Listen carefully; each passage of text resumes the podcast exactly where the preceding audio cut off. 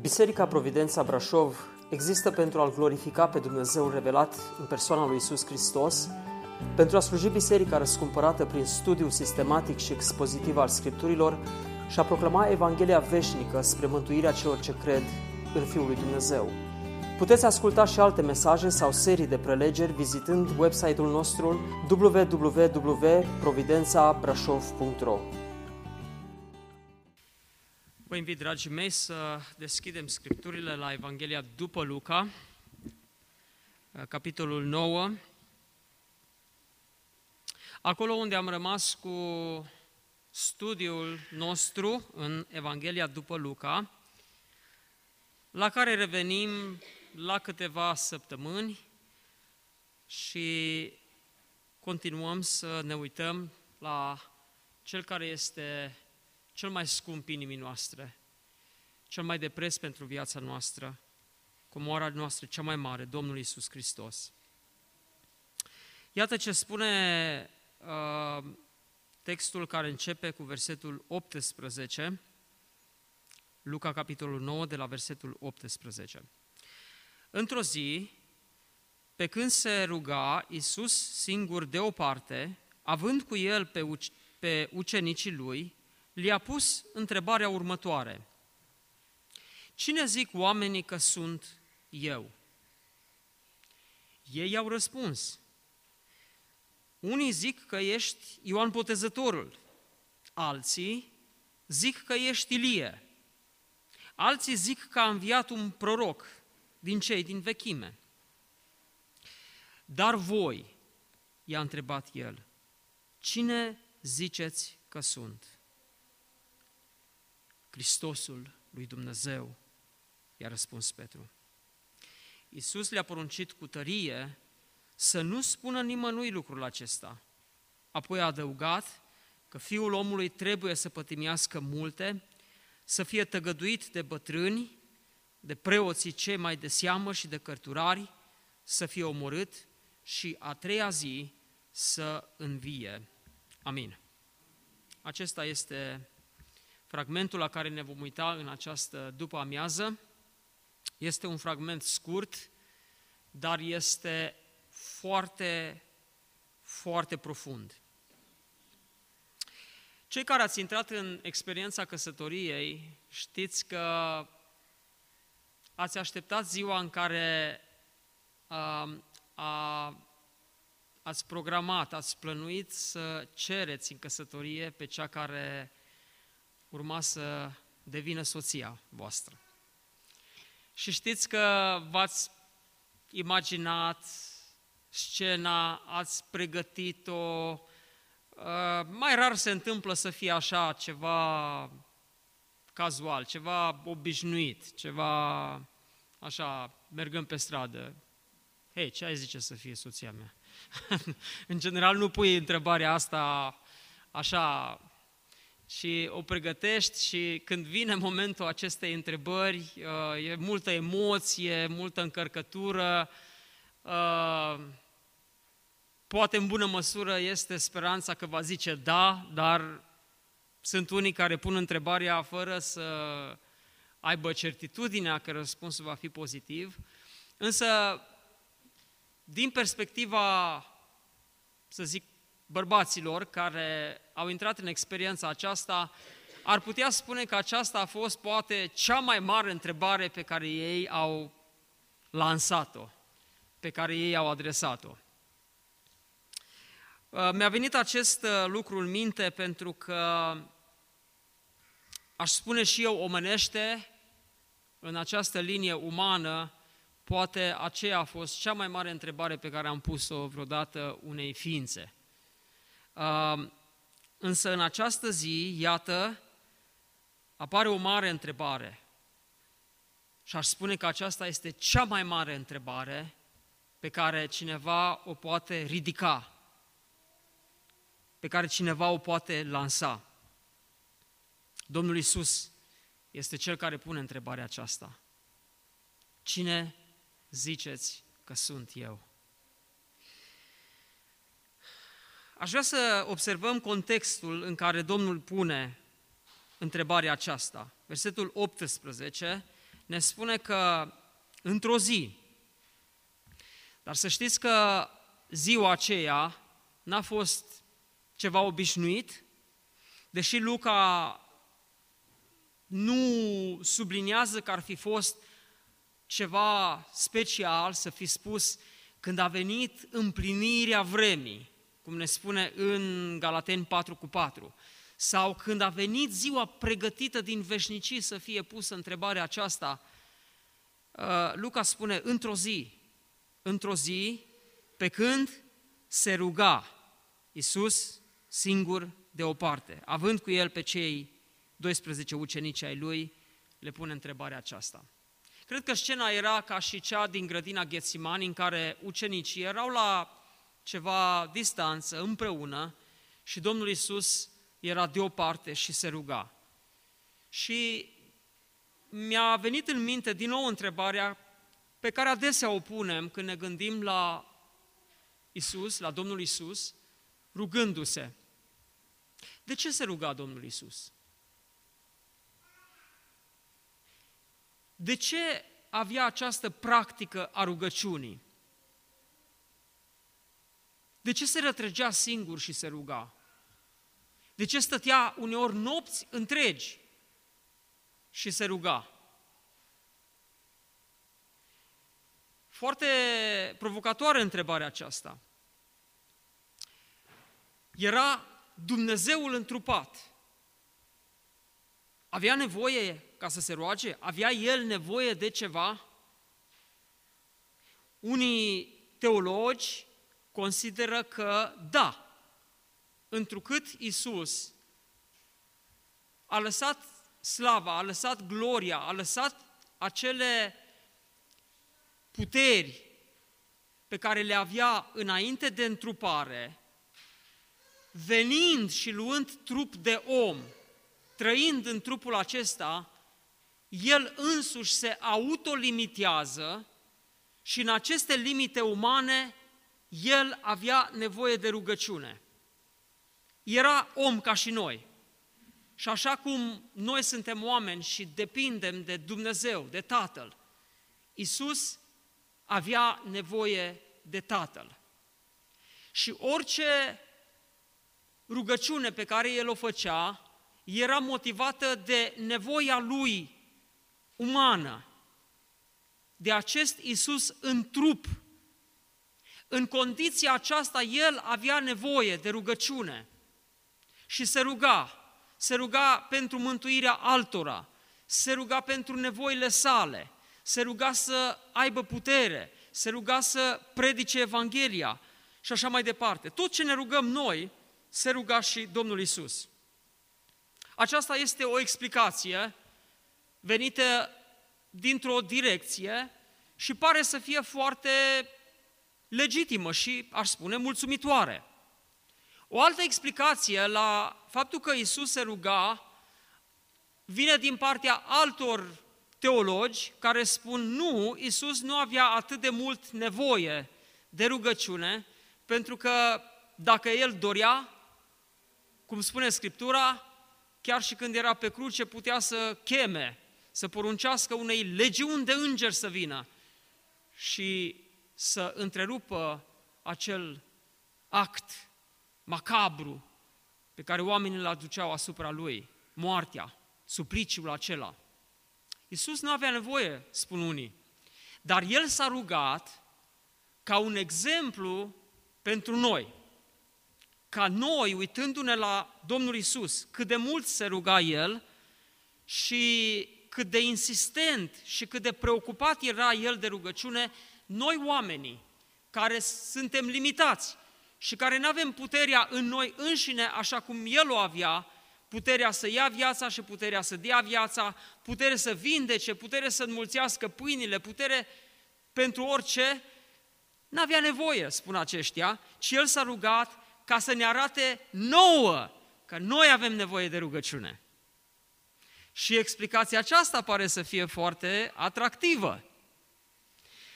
În general, dragii mei, când mă gândesc la Domnul Isus și la rugăciunea sa, la faptul că El se retrăgea în rugăciune, vreau să vă spun că de cele, mult, de cele mai multe ori mă situam aici, în zona aceasta. Iisus se ruga fie că avea nevoie sau Iisus se ruga ca să ne fie nouă ca și exemplu. Dar săptămâna aceasta, studiind textul acesta, am descoperit ceva la care nu m-am gândit niciodată. Domnul Iisus se ruga și când cineva se roagă, de fapt, el își ia poziția de mijlocitor între om și Dumnezeu. Când noi ne rugăm unii pentru alții, noi mijlocim unii pentru alții. Și când Domnul Iisus Hristos se ruga, așa cum ne uităm în uh, Ioan capitolul 17, El se așeza înaintea Tatălui în calitate de mare preot ca să mijlocească pentru poporul lui. El era acolo, nu știu atât de mult dacă pentru nevoie în sine sau pentru a ne fi nouă un exemplu și eu cred că există acoperire și legitimitate în ambele răspunsuri, dar cred cu tărie acum că mai presus de acestea, Domnul Iisus Hristos întotdeauna când venea înaintea Tatălui, venea în această calitate de mare preot, așa cum ne spune evrei, că El în calitate de mare preot stă ca mijlocitor între om și Dumnezeu. Și El se ruga. Se ruga în contextul acela probabil ca ucenicii Lui, cel puțin ucenicii Lui, să poată să înțeleagă cine este El cu adevărat. Pentru că în funcție de înțelegerea aceasta, în funcție de răspunsul pe care noi îl dăm la întrebarea aceasta, cine ziceți că sunt eu, atârnă viața noastră de aici de pe pământ, dar mai cu seamă atârnă eternitatea noastră. Cine ziceți că sunt eu? Cu această întrebare pe care Domnul Iisus Hristos a pus-o în acea zi ucenicilor săi, apostolilor pe care El i-a ales, ne aflăm în inima Evangheliei. Ne aflăm în epicentrul Evangheliei. Din nou venim, venim la un moment esențial, când Domnul Iisus, într-un moment bine stabilit, bine ales, era de fapt un moment culminant în lucrarea sa pământească, pentru că de aici lucrurile începeau să se schimbe și din momentul acesta Domnul Isus începea să se uite spre Ierusalim, începea să aștepte momentul când urma să devină mielul care să ridice păcatul lumii. Ne aflăm într-un moment special. Iar întrebarea pe care Domnul Isus a pus-o ucenicilor, această întrebare vine spre ucenici într-o formă progresivă, aș spune. Mai întâi remarcați, el întreabă așa, cine zic oamenii că sunt eu? Și apoi după ce ucenicii dau curs a ceea ce știau că opinia publică gândea despre Isus, Domnul Isus se uită în ochii lor și îi întreabă, dar voi, voi, cine ziceți că sunt eu? Așadar, ă, întrebarea vine în această formă duală, aș spune. Cine, zice, cine spune lumea că sunt eu și cine ziceți voi că sunt eu? Și aș vrea să luăm ă, pe fiecare. Lumea. Să știți, dragii mei, că lumea aceasta, de când este ea, și mai cu seamă după venirea lui Isus pe acest pământ, Lumea s-a frământat cu întrebarea aceasta. Și chiar după ce Isus a plecat de pe pământ, lumea continuă să frământe întrebarea aceasta. Cine a fost acest Isus? Filozofii, ateii, umaniștii, oameni din alte religii, teologi, toți au pus întrebarea aceasta și au încercat să spună cine este El. Nu știu dacă există despre altcineva mai multe scrieri. Nu știu dacă există mai multe articole.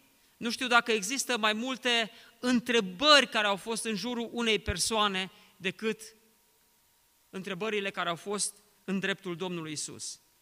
Iar răspunsul dat la această întrebare cine este Isus, împarte lumea aceasta în două categorii, cu destine eterne diametral opuse.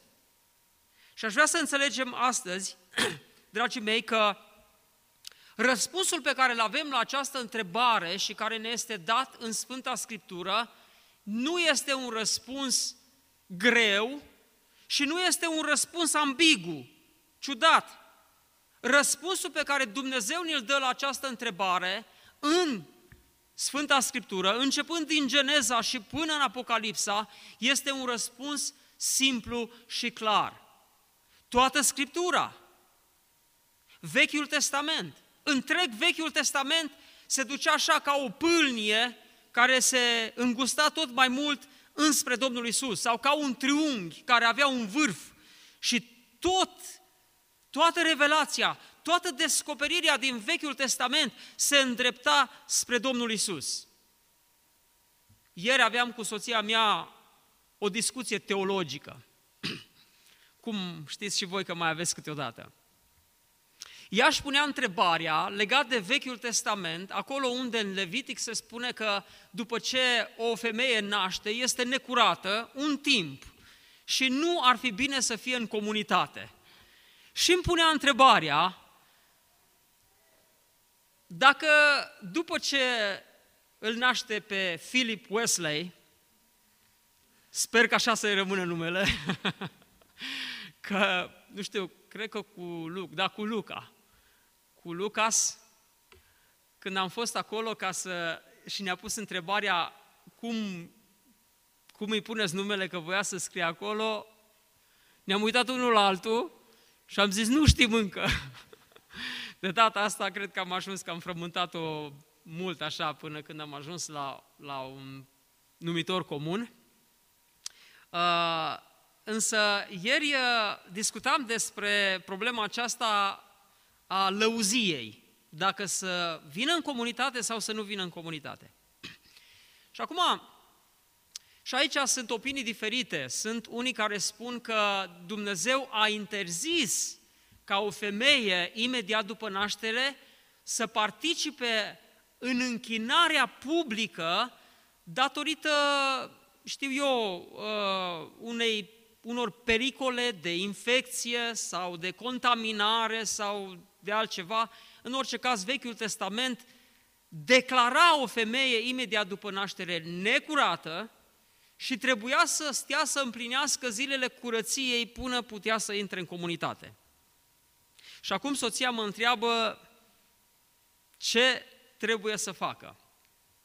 Explicația mea a fost una uh, în care, care vine pe linia înțelegerii scopului pe, pentru care a fost scris Vechiul Testament. Pentru că întreg Vechiul Testament a fost scris ca să ne conducă spre Hristos. Și fiecare lucru, jertfele, curățirile, sărbătorile, tot ce reprezenta Vechiul Testament, istoria judecătorilor, istoria împăraților, prorocii care au venit și au adus cuvânt, totul, totul trebuia să se miște înspre Domnul Isus Hristos. Iar când Domnul Isus Hristos a venit, avem împlinirea a tot ce este în Vechiul Testament. Dacă nu am analizat Vechiul Testament în felul acesta, dacă nu am interpretat Vechiul Testament în felul acesta, vreau să vă spun, dragii mei, că am inventat foarte multe lucruri de ce trebuie să ținem, ce trebuie să nu ținem, mâncăm porc, nu mâncăm porc, dar de ce iepurele este necurat când iepurile mănâncă numai lucruri verzi, este vegetarian, zice că este foarte de calitate, dar de ce să nu mănânci uh, capră sau ied sau de ce poți să mănânci asta și așa mai departe. Înțelegeți? Dacă nu am înțelege că Vechiul Testament converge spre Hristos, atunci am dezvoltat paralel cu aceasta o întreagă învățătură și teologie. De aceea pe mine mă irită predicatori care vin și predică din Vechiul Testament tot felul de lucruri pe care le așează ca și norme, ca și canoane pentru biserică, fără să înțeleagă că Vechiul Testament era menit să ne îndrepte spre Hristos. Și când ajungem la Hristos, să înțelegem că legea aceea din Vechiul Testament, funcțională în vremea aceea pentru popor, ca să-l învețe să aștepte pe cel care venea să le ridice păcatul, legea aceea este inoperabilă odată cu venirea lui Hristos, dar nu scăpăm de o lege, căci avem legea lui Hristos, care este mai înaltă decât legea lui Moise și care pune responsabilități și standarde mai înalte, dar de această dată posibil de împlinit pentru că puterea Duhului Sfânt este în noi. Am făcut excursul acesta în Vechiul Testament, deși nu l-am în notițe și nu intenționam ca să fie acolo și acum îmi pare rău că Bebeșanii nu au venit mai repede ca să prindă ideea, da, de dragul timpului nu mă mai întorc în Vechiul Testament, merg spre Noul Testament. Așadar, ca și concluzie, dragii mei, răspunsul pe care Scriptura îl are din Vechiul Testament pe tot parcursul revelației vechi testamentale și mai cu seamă în Noul Testament unde lumina era mai clară, era foarte clar. Isus este Mesia, este Fiul lui Dumnezeu și lucrul acesta nu trebuie luat cu multă ușurătate. Dacă este să ne gândim la Evanghelia după Luca și modul în care Luca construiește argumentul acesta al identității Domnului Isus, vă aduceți foarte bine aminte care sunt entitățile care fac afirmația că Isus este Fiul lui Dumnezeu. Capitolul 1, îngerii. Îngerul Gavril se duce și face anunțul nașterii, îi vei pune numele Isus, da? Uh, care înseamnă Salvatorul, Zaharia, preotul care slujește în templu, uh, când primește vestea nașterii fiului său și face prorocie, foarte interesant, el nu face prorocie uh, numai despre Ioan, ci vorbește despre Ioan și apoi vorbește despre Domnul Isus Hristos. Apoi în capitolul 2, din nou, îngerul se arată Mariei și descoperă că va avea un copil și lui Iosif. Simeon și Ana în templu, iată, nu doar îngerii, ci și oamenii fac această mărturie că Isus este Fiul lui Dumnezeu. Um, în Ioan capitolul 2, când Isus era la 12 ani, El însuși spune despre sine că trebuia să fie în casa tatălui său. El este cel așteptat, El este Mesia și spune Mariei lucrul acesta. Capitolul 3, Ioan Botezătorul face această afirmație. Uh, iată mielul lui Dumnezeu care ridică păcatul lumii. Apoi, Tatăl din cerul spune, acesta este Fiul meu prea iubit, în El îmi găsesc toată plăcerea mea. Duhul Sfânt coboară în chip de porumbel și Ioan spune, când veți vedea Duhul Sfânt coborându-se, acela este Cel care este trimis. Capitolul 4, Satan, când îl ispitește, spune în traducerea noastră, dacă ești Fiul lui Dumnezeu, dar în traducerea originală spune, din moment ce ești Fiul lui Dumnezeu, poruncește acestor pietre să se facă pâine. Diavolul declară că El este Fiul lui Dumnezeu. Ca să nu mai zicem când Domnul Iisus scotea draci din oameni, ce spuneau dracii? Ce spuneau demonii?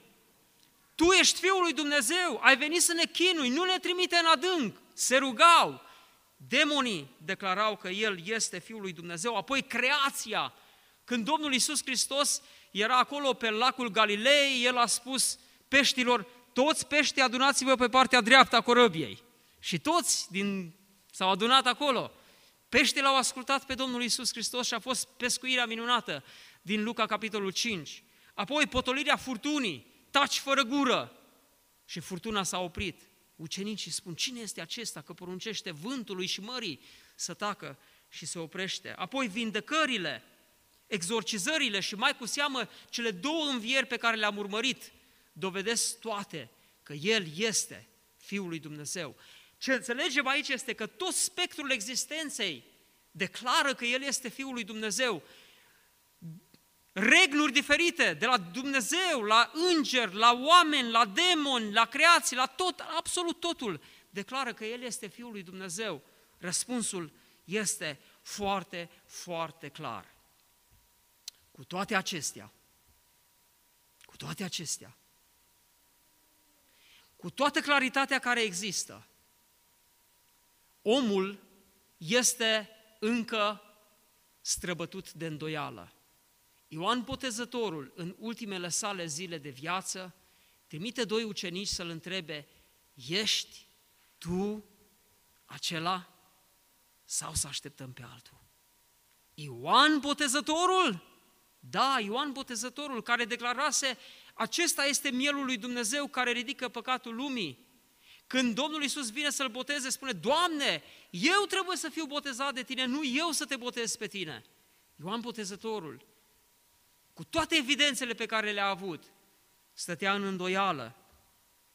Ucenicii, în episodul cu furtuna, după ce au avut toate evidențele până atunci legate de puterea sa, legate de identitatea sa, pun totuși întrebarea, cine este acesta de îl ascultă și marea și vânturile? Și apoi, mulți alții care se frământă și pun cârmuitorul rod când a auzit lucrurile săvârșite de Isus, stătea în cumpănă, neștiind ce să creadă.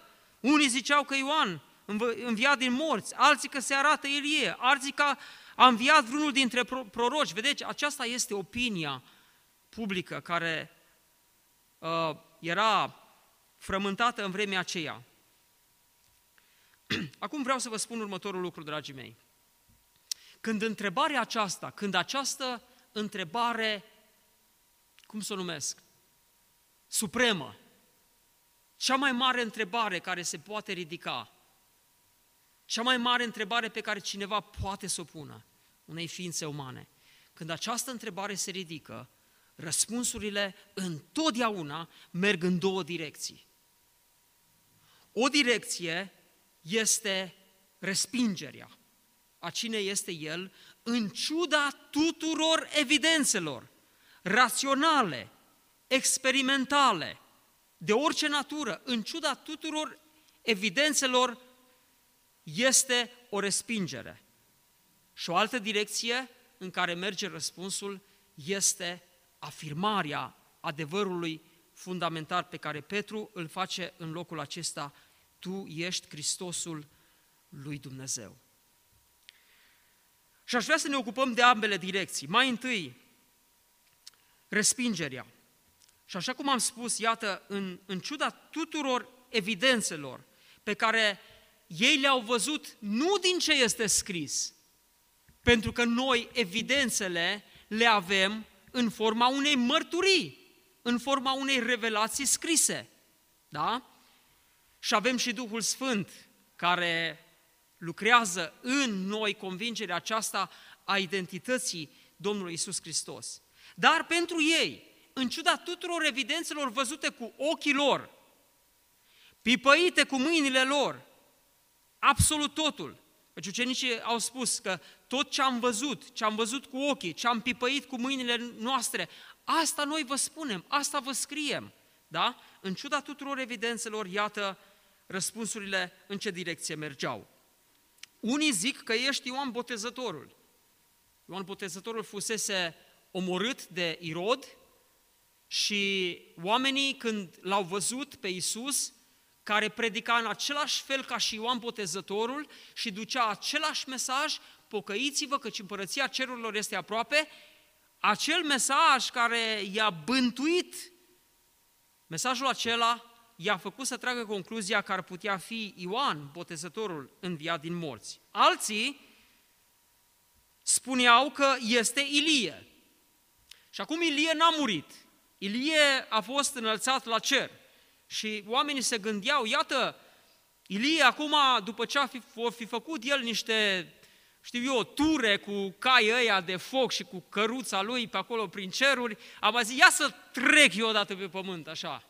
Și a mai coborât din cerul pe pământ.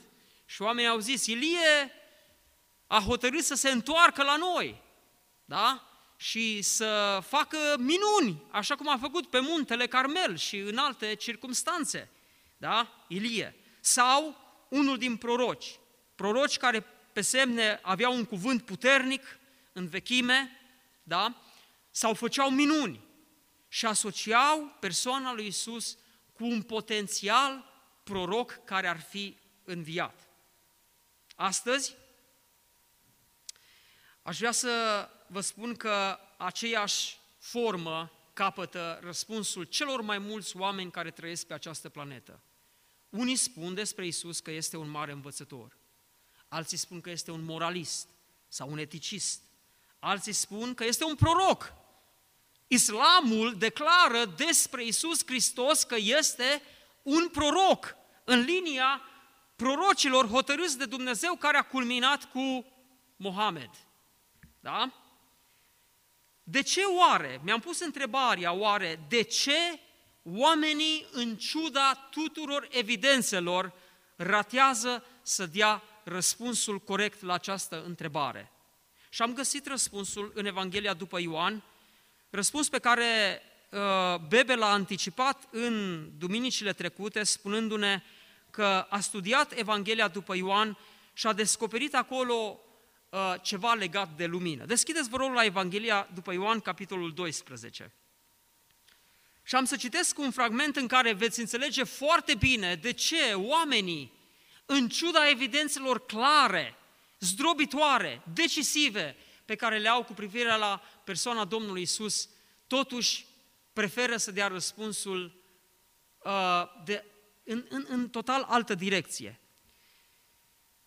Norodul Versetul 34 din uh, Ioan, capitolul 12. Uh, aș fi citit mai mult, dar uh, poate vă, vă uitați peste acest text acasă unde Isus vorbește despre moartea sa și spune că acum are loc judecata lumii acesteia, versetul 31, acum stăpânitorul lumii acesteia va fi aruncat afară și după ce voi fi înălțat de pe pământ, voi atrage la mine pe toți oamenii, uh, sugerând nu fiecare persoană individuală, că atunci ar fi universalism și indiferent de ce a făcut Hitler, Stalin sau ceilalți, ar fi cu toții mântuiți, ci Domnul Iisus spunea că va atrage pe toți oamenii, adică oameni din toate națiunile. Adică le va vorbi, oameni din toate națiunile vor auzi să Uh, despre Domnul Isus. Vorbind astfel, arăta cu ce moarte avea să moară. Și acum uitați-vă, vă rog, la răspunsul mulțimii. Norodul. Da? Opinia publică. I-a răspuns. Noi am auzit că, din lege, că Hristosul rămâne în viac. Cum zici tu, dar, că Fiul omului trebuie să fie înălțat? Cine este acest Fiu al omului? Nu știu în ce formă au pus ei întrebarea aceasta, pentru că un evreu care cunoștea bine Scripturile trebuia dintr-o dată să știe că acesta era un titlu al lui Mesia din cartea Daniel. S-a arătat cineva ca un fiu al omului. Și Vechiul Testament arăta clar că acesta era un titlu al lui Isus, un titlu mesianic. Isus le-a zis, și acum ascultați cu mare, mare atenție, dragii mei, de ce oamenii în ciuda dovezilor clare și în ziua de astăzi și atunci, prefereau să dea răspunsuri colaterale răspunsului corect, revelat, demonstrat, fără echivoc. Isus le-a zis, lumina, și El era în fața acestor oameni care au văzut cine este El și trebuiau doar să spună, da, El este Mesia. Lumina mai este puțină vreme în mijlocul vostru umblați ca unii care aveți lumina, ca să nu vă cuprindă întunericul. Cine umblă în întuneric nu știe unde mergeți. Și îi privea în ochi și le spunea, sunt lângă voi, sunt lumina. Priviți lumina, veniți înspre lumină și vă veți lumina. Versetul 36. Câtă vreme aveți lumina printre voi. Credeți în lumină ca să fiți fii ai luminii. Isus le-a spus aceste lucruri, apoi a plecat și s-a ascuns de ei. Când înțelegi ce se întâmplă acolo, dragii mei, încep să înțelegi că lucrurile acolo, pac, s-au schimbat, au luat o altă întorsătură. Isus încerca să-i convingă că El este lumina și oamenii aceștia preferau să închidă ochii. și a plecat de la ei și s-a ascuns de ei. Uitați-vă ce scrie mai departe. Măcar că făcuse atâtea semne înaintea lor, tot nu credeau în el. Ca să se împlinească vorba pe care o spusese prorocul Isaia, Doamne, cine a dat crezare propovăduirii noastre și cui a fost descoperită puterea brațului Tău? De aceea nu puteau crede, auziți, de aceea nu puteau crede, pentru că Isaia a mai zis, le-a orbit ochii și le-a împietrit inima ca să nu vadă cu ochii și să nu înțeleagă cu inima, să nu se întoarcă la Dumnezeu și să-i vindec. Isaia a spus aceste lucruri când a văzut slava lui și a vorbit despre el. Dar acum unii vor spune, u, cum așa? Dumnezeu le îi orbește? Și apoi Dumnezeu îi învinovățește? Nu, nu, dragii mei, Domnul Iisus spune, vedeți lumina, veniți la lumină. Nu vreți să veniți la lumină? Veți rămâne în întuneric. Și vine momentul când a plecat și s-a ascuns de ei. Vine momentul când un om care nu primește lumina și nu profită, în ghilimele spus, de binecuvântarea aceasta că lumina s-a, oprit, s-a apropiat de el, vine momentul când omul acesta este abandonat în întuneric. Asta ne spune Roman capitolul 1. Pentru că n-au primit revelația lui Dumnezeu, care s-a descoperit în natură și în conștiința lor, Dumnezeu i-a, Dumnezeu i-a lăsat. Dumnezeu i-a abandonat. Și iată de ce, uh, spunea, spune versetul 42, totuși, chiar dintre fruntași, mulți au crezut în el. Dar, ascultați, de frica fariseilor nu-l mărturiseau pe față ca să nu fie dați afară din sinagogă. Preferau să spună că este un rabin, preferau să spună că este un învățător. Nicodim a spus, știm că ești un învățător venit de la Dumnezeu, dar Isus îi spune, Nicodime, Nicodime, nu este un răspuns bun, chiar dacă este generos și plin de respect. Și știți care e concluzia, dragii mei? Știți de ce oamenii nu primesc revelația lui Dumnezeu și să declare în mod deschis, El este Mântuitorul, Mântuitorul meu, El este Salvatorul, El este Isus, Fiul lui Dumnezeu. Versetul 43, căci au iubit mai mult slava oamenilor decât slava lui Dumnezeu. Aici este răspunsul. În ciuda evidențelor, omul nu va spune Isus este Fiul lui Dumnezeu, știți de ce? Că oamenii îl vor socoti de joasă speță, oamenii îl vor socoti nebun, oamenii vor socoti că este uh, și-a pierdut mințile, că nu-și folosește rațiunea, că nu-și folosește bunul simț, nu mai credem în lucrurile astea. Asta era o dinioară, cu, că oamenii trebuiau învăța să se teamă de o forță supremă, ca să nu ne mâncăm unii pe alții. E bun și creștinismul ăsta la ceva, că nu ne devorăm unii pe alții, spun unii. Dar a afirma că Isus este Fiul lui Dumnezeu, dragii mei, în orice cultură, în orice vreme din istoria aceasta, a însemnat oprobiu public. Și aici este dovada, aici este testul. Dacă iubim mai mult slava oamenilor decât slava lui Dumnezeu. Și întrebarea aceasta, ascultați-mă bine ce vă spun, dragii mei, întrebarea aceasta, chiar dacă ni se pare atât de obișnuită și răspunsul atât de simplu, va veni în dreptul tău și în dreptul meu din când în când. Din când în când, va veni. Va veni într-un moment esențial când va trebui să fie un test pentru mine și să dau răspuns la această întrebare. Întrebarea aceasta poate vine într-un moment cheie, într-un moment zero din viața mea, când Dumnezeu îmi revelează Evanghelia și spune Isus este Fiul lui Dumnezeu, Mântuitorul tău, pocăiește-te, crede, vino, fi botezat în numele lui Isus Hristos, în numele Tatălui, al Fiului și al Sfântului Duh, vei primi darul Duhului Sfânt și vei fi parte din biserica răscumpărată. Ăsta este actul mântuirii, un moment inițial zero. Dar după aceea, după aceea vreau să vă spun, întrebarea aceasta se întoarce înspre noi. Cum și înspre Petru nu a venit o singură dată. S-a mai întors spre el. În curtea marelui preot, când se încălzea la foc, întrebarea aceasta a venit din nou. Și acolo Petru n-a mai zis, tu, el este Hristosul, eu sunt urmașul lui. Acolo Petru s-a lepădat de Domnul. Și apoi întrebarea asta probabil a venit mai târziu, când Domnul Isus era cu el pe Marea Galilee. Mă iubești tu mai mult decât ceilalți? A venit într-o altă formă, dar aceeași era esența.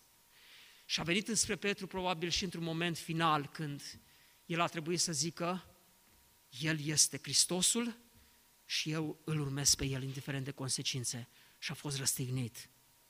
Și l-a spus, nu sunt vrednic să fiu răstignit ca Domnul meu, răstigniți-mă cu capul în jos. Și Petru a fost răstignit cu capul în jos. Mai venise odată întrebarea. Și în dreptul meu vine întrebarea aceasta, dragii mei, câteodată.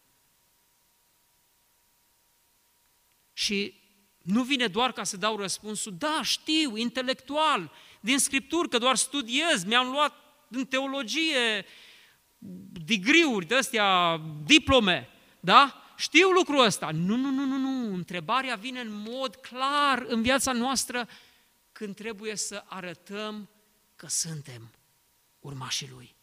Și spunem, da, El este Fiul lui Dumnezeu. Vreau să vă spun, dragii mei, că oamenii, iată, dau tot felul de răspunsuri când răspunsul trebuie să fie acesta simplu și clar. Isus este Domnul, Isus este Fiul lui Dumnezeu. Și vreau să mai înțelegem ceva. Orice răspuns, orice răspuns mai prejos decât cel dat de Petru, oricât de, bine, oricât de binevoitor ar fi, este fals. Poți să-l apreciezi ca un mare învățător, poți să-l apreciezi ca un mare moralist, ca un mare eticist. Oamenii pot să vorbească foarte bine despre Domnul Isus, să nu-l jignească, să nu-l nege, dar orice răspuns mai prejos decât acesta a ratat complet ținta și destinul este același ca și a celui care îl neagă. Dragii mei, aici este esența. În al coborâ pe Hristos de la nivelul la care este. Și aici este, vedeți, frământarea și bătălia, pentru că uh, te întâlnești, de pildă, cu o persoană din rândul mișcării martorilor lui Jehova, da? Și uh, vorbești cu ei și poate întâlnești oameni cum se cade. Că oameni la locul lor, oameni care și ei citesc Biblia, da? Și încearcă, adică nu cred că ei citesc Biblia și fac pe dos. Mulți fac lucrul acesta. Cum și din rândul nostru sunt oameni care declară multe lucruri, dar nu trăiesc realitatea aceasta. Și te apucă mila câteodată de, de oamenii aceștia și uh, îmi spunea Bebe că a stat de vorbă cu niște mormoni, care știți ce afirmă mormonii legat de Isus? Că a fost uh, fratele geamăn al lui Satan. Și că uh, ei, uh, după ce merg de aici dincolo, devin Dumnezeu. Și o să aibă o planetă sau nu știu ce, sunt avatari, sunt tot felul de... Vedeți? Ei, lucrurile acestea, dragii mei, vedeți, și mormonii vorbesc despre Isus Hristos. Da? Și spun că este Fiul lui Dumnezeu, dar trebuie să apară ghilimelele acolo, ca și în dreptul celor care sunt martori și afirmă și ei că este Fiul lui Dumnezeu. Da? Și afirmă și ei că este Dumnezeu dar spun că este un Dumnezeu mai mic. Înțelegeți? Ratează răspunsul. Foarte aproape de răspuns, dar este ratat. Este ratat. Și orice afirmație care îl coboară pe Hristos din statutul a ceea ce El este, dragii mei, este o impietate. Este un sacrilegiu. Nu ne permitem ca să facem lucrul acesta. Oare ce este mai periculos? Să exagerezi cu privire la Hristos și la valoarea Lui? Sau să diminuezi din valoarea Lui? Ce poate fi mai periculos? De aceea, atunci când îl propovăduim pe Hristos, noi trebuie să arătăm că este un singur răspuns. Și, dragii mei, noi am fost chemați să ne ducem și să vorbim în mod simplu despre El, fără să facem multe filozofii, fără să încercăm să spunem... Știți, am văzut uh, uh, credincioși care se duceau să facă evangelizare și știți, când faci evangelizare, sunt unii care încep să te evangelizeze ei pe tine. Și spun așa, da, e bine și la noi și la voi, același lucru, același Dumnezeu este și la noi și la voi, același Hristos este și la voi și la noi, uh, dar crezi în înviere. A, nu știu, că noi ne astupăm groapa și asta e, nu știu, nu, nu cred în înviere. Da? Dar cine este Isus Hristos pentru noi? Mare învățător, va, ne-a învățat așa, lucruri bune, bune, Domnul Isus, e bun Domnul Isus Hristos. Bun, sigur. Vedeți? Și unii stau și dau din cap, așa, și la noi și la voi, și afirmăm așa, din respect pentru persoana respectivă. O riscăm, dragii mei, să lăsăm pe oameni în întuneric. Și cu dragoste, cu tandrețe, noi trebuie să afirmăm adevărul. Da? Petru, dacă trecem acum de la linia respingerii la linia afirmației, Petru este cel care cu o voce decisivă de această dată afirmă, tu ești Hristosul lui Dumnezeu. El era nu numai vocea decisivă, ci cred că și vocea colectivă uh, a ucenicilor care erau acolo. Și vreau să vă mai spun ceva. Afirmația aceasta a lui Petru nu era o opinie, nu era o părere, era o convingere. Credința nu este opinie. Tot ce afirmau ceilalți, cine credeți, ce spun oamenii că sunt eu? Păi unii zic așa, unii zic așa, erau opinii. La Petru era convingere. Și aceasta trebuie să fie și în dreptul nostru. Și în încheiere, dragii mei, aș vrea să ne uităm la ce se întâmplă după ce Petru face această afirmație. Domnul Isus vine cu două afirmații șocante. Prima, Isus le-a poruncit cu tărie să nu spună nimănui lucrul acesta. Și a doua, imediat după ce declară Petru că El este Fiul lui Dumnezeu, Isus în loc să se ducă, uh, Matei ne spune că Isus i-a spus ceva, Petru, nu carnea și sângele ți-au descoperit lucrul acesta, ci Duhul lui Dumnezeu. Tu ești Petru și pe această piatră, pe această mărturie, voi zidi biserica mea și porțile locuinței morților nu vor birui. Da?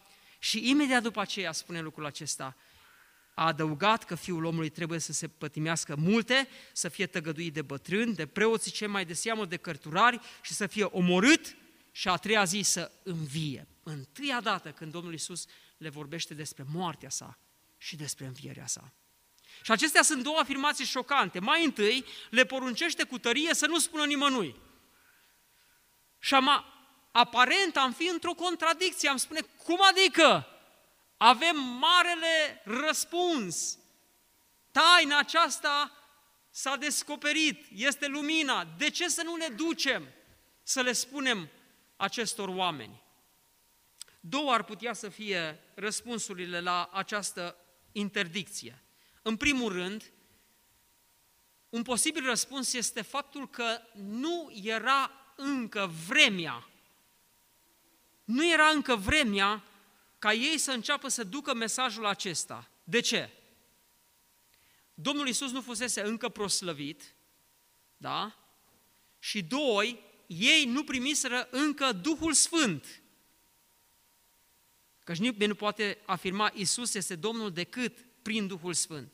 Acum Duhul Sfânt era cu ei, dar botezul cu Duhul Sfânt, umplerea cu Duhul Sfânt, schimba total realitatea, a schimbat total realitatea în viața lor. Și mesajul pe care l-au dus din momentul acela înainte avea greutate, avea putere. Până acum ei probabil au mai spus unor și altora, dar era o discreție, erau un fel de, chiar ei erau într-un fel de frământare, de confuzie. Dar a venit momentul decisiv când Domnul Iisus Hristos a spus, mergeți în toată lumea și spuneți Evanghelia la orice făptură. Aici le spune cu tărie să nu spună nimănui lucrul acesta. Așadar, nu era încă vremea. Un răspuns. Al doilea, Acesta era un semn de judecată pentru cei care au văzut, pentru cei care au testat și au respins. Iisus a depărtat de ei, s-a ascuns de ei și le-a spus ucenicilor, nu mai spuneți nimănui lucrul acesta. Era un semn de judecată. A venit la ai săi, ai săi nu l-au primit.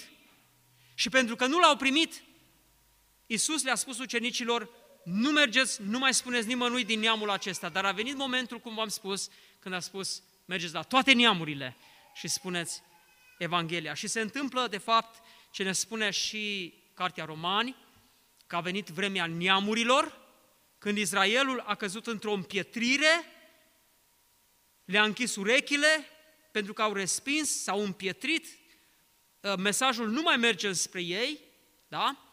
ci merge înspre neamuri și se va împlini numărul de plin al neamurilor și Evanghelia se va întoarce la Israel și atunci spune că tot Israelul va fi mântuit în, în Cartea Romani. Mesajul pe care aveau să-l ducă după ce are loc această dezlegare în a duce mesajul era acesta simplu. Faptul că Isus a fost tăgăduit, a pătimit mult, prin patima lui el a plătit păcatul nostru, a devenit ispășirea pentru noi, a fost omorât și a înviat a treia zi. Aceasta este Evanghelia pe care trebuie să o propovăduim în această zi. Și atunci, pentru noi, dragii mei, vedeți, dacă ar fi să facem teologie de asta speculativă, scoasă din context, cineva ar putea să spune ce îmi vorbește Domnul Isus astăzi. Doamne, te rog să-mi vorbești. Deschide Scriptura, Iisus le-a poruncit cu tărie să nu spună nimănui lucrul acesta. Ce bine! Nu mai propovăduiesc la nimeni Evanghelia. Feriți-vă de hermeneutică, de exegeză de genul acesta, că uh, nu lovim ținta corect. Câteva aplicații în final, dragii mei. Câteva concluzii din ce cuvântul ne-a vorbit.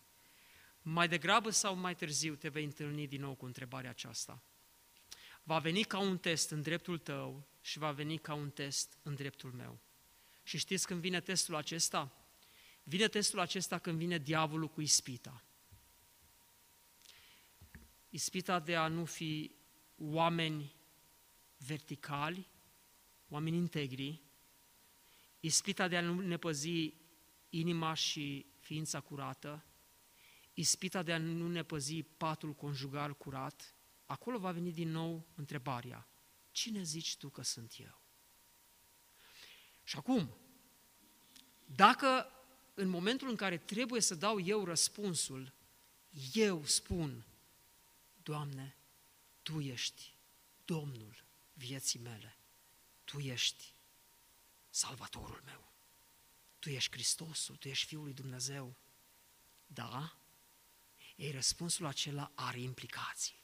Și la aceste implicații ne vom uita data viitoare când zice, dacă voiește cineva să vină după mine, să se lepede de sine, să-și ia crucea în fiecare zi și să mă urmeze. Cel care vrea să-și scape viața o va pierde. Cel ce își va pierde viața pentru mine, declarând că sunt Fiul lui Dumnezeu, o va câștiga. Cine se va rușina de mine? Și vine întrebarea aceasta când, poate într-un context, Dumnezeu zice prin Duhul, vorbește.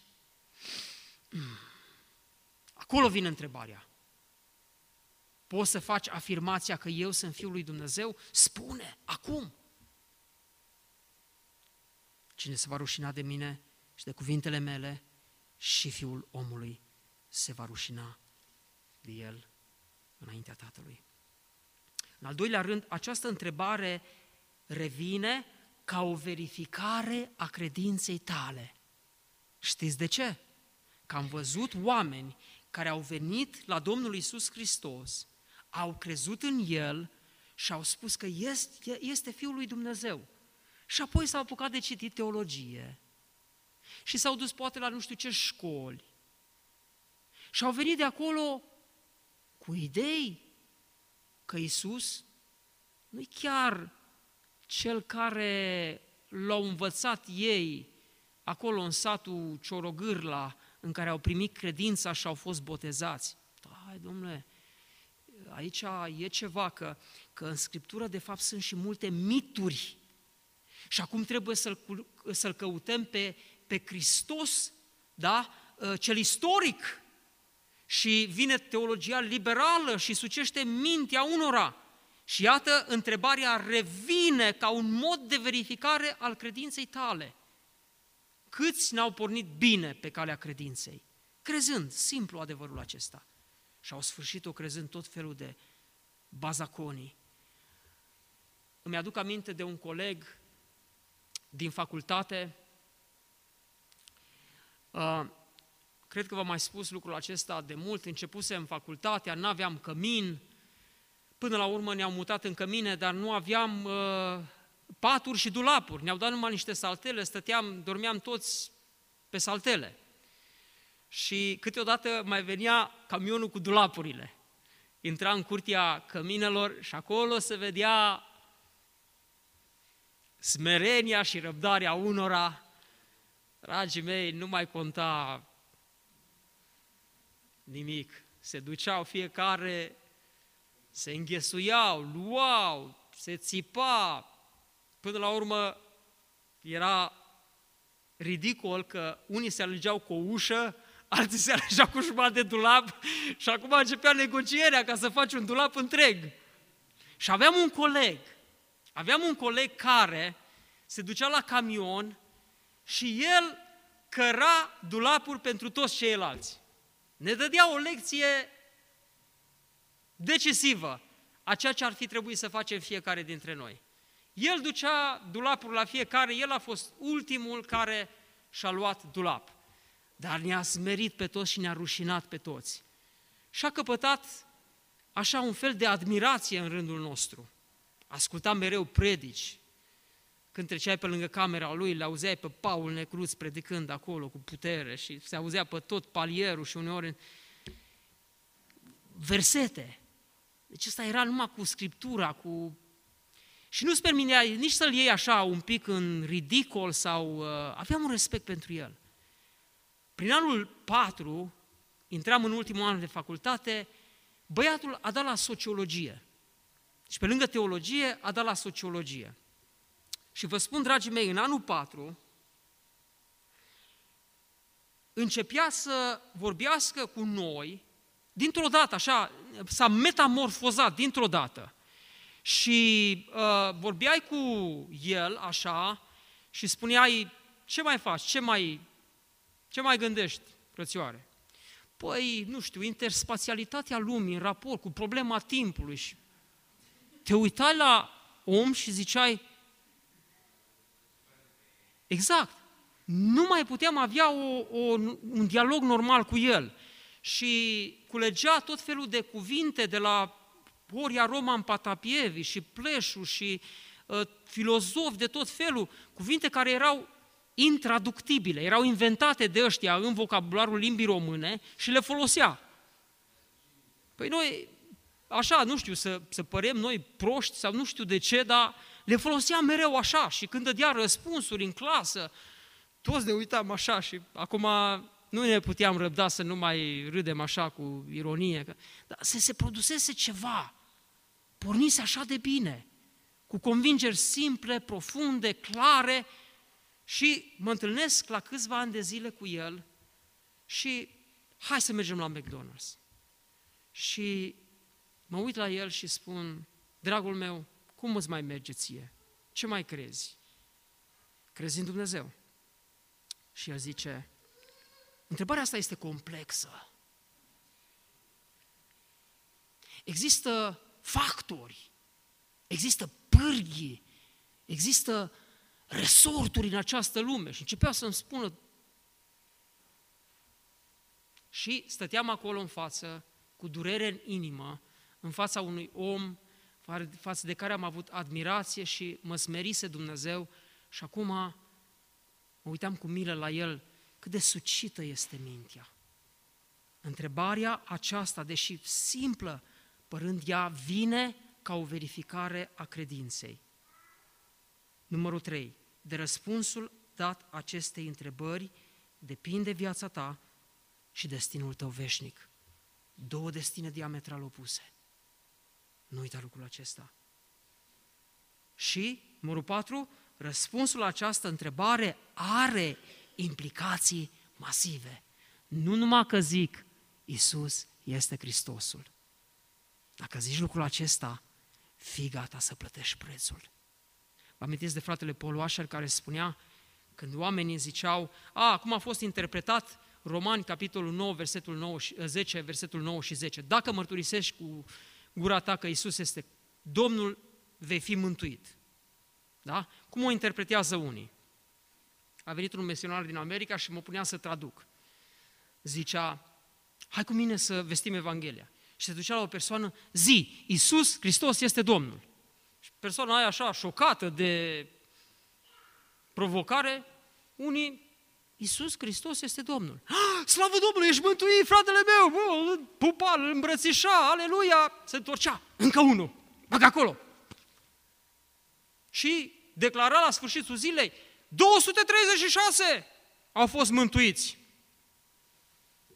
236,5 îmi venea să zic așa.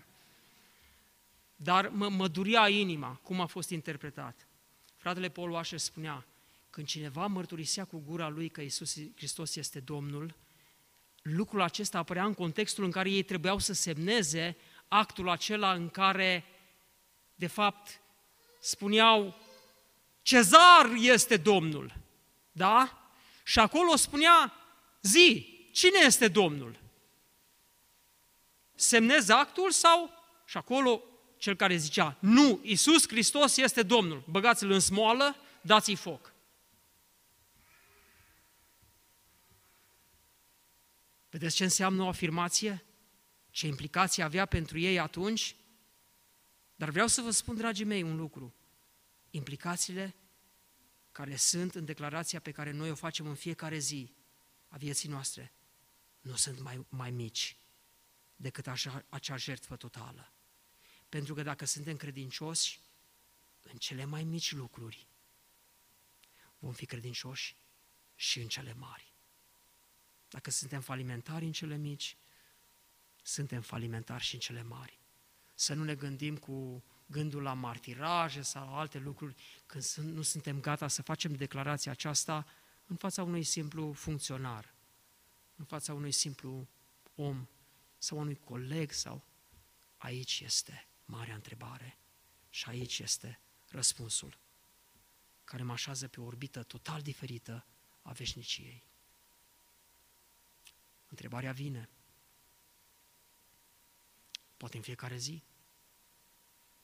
Răspunsul este simplu, dar și implicațiile sunt mari. Amin.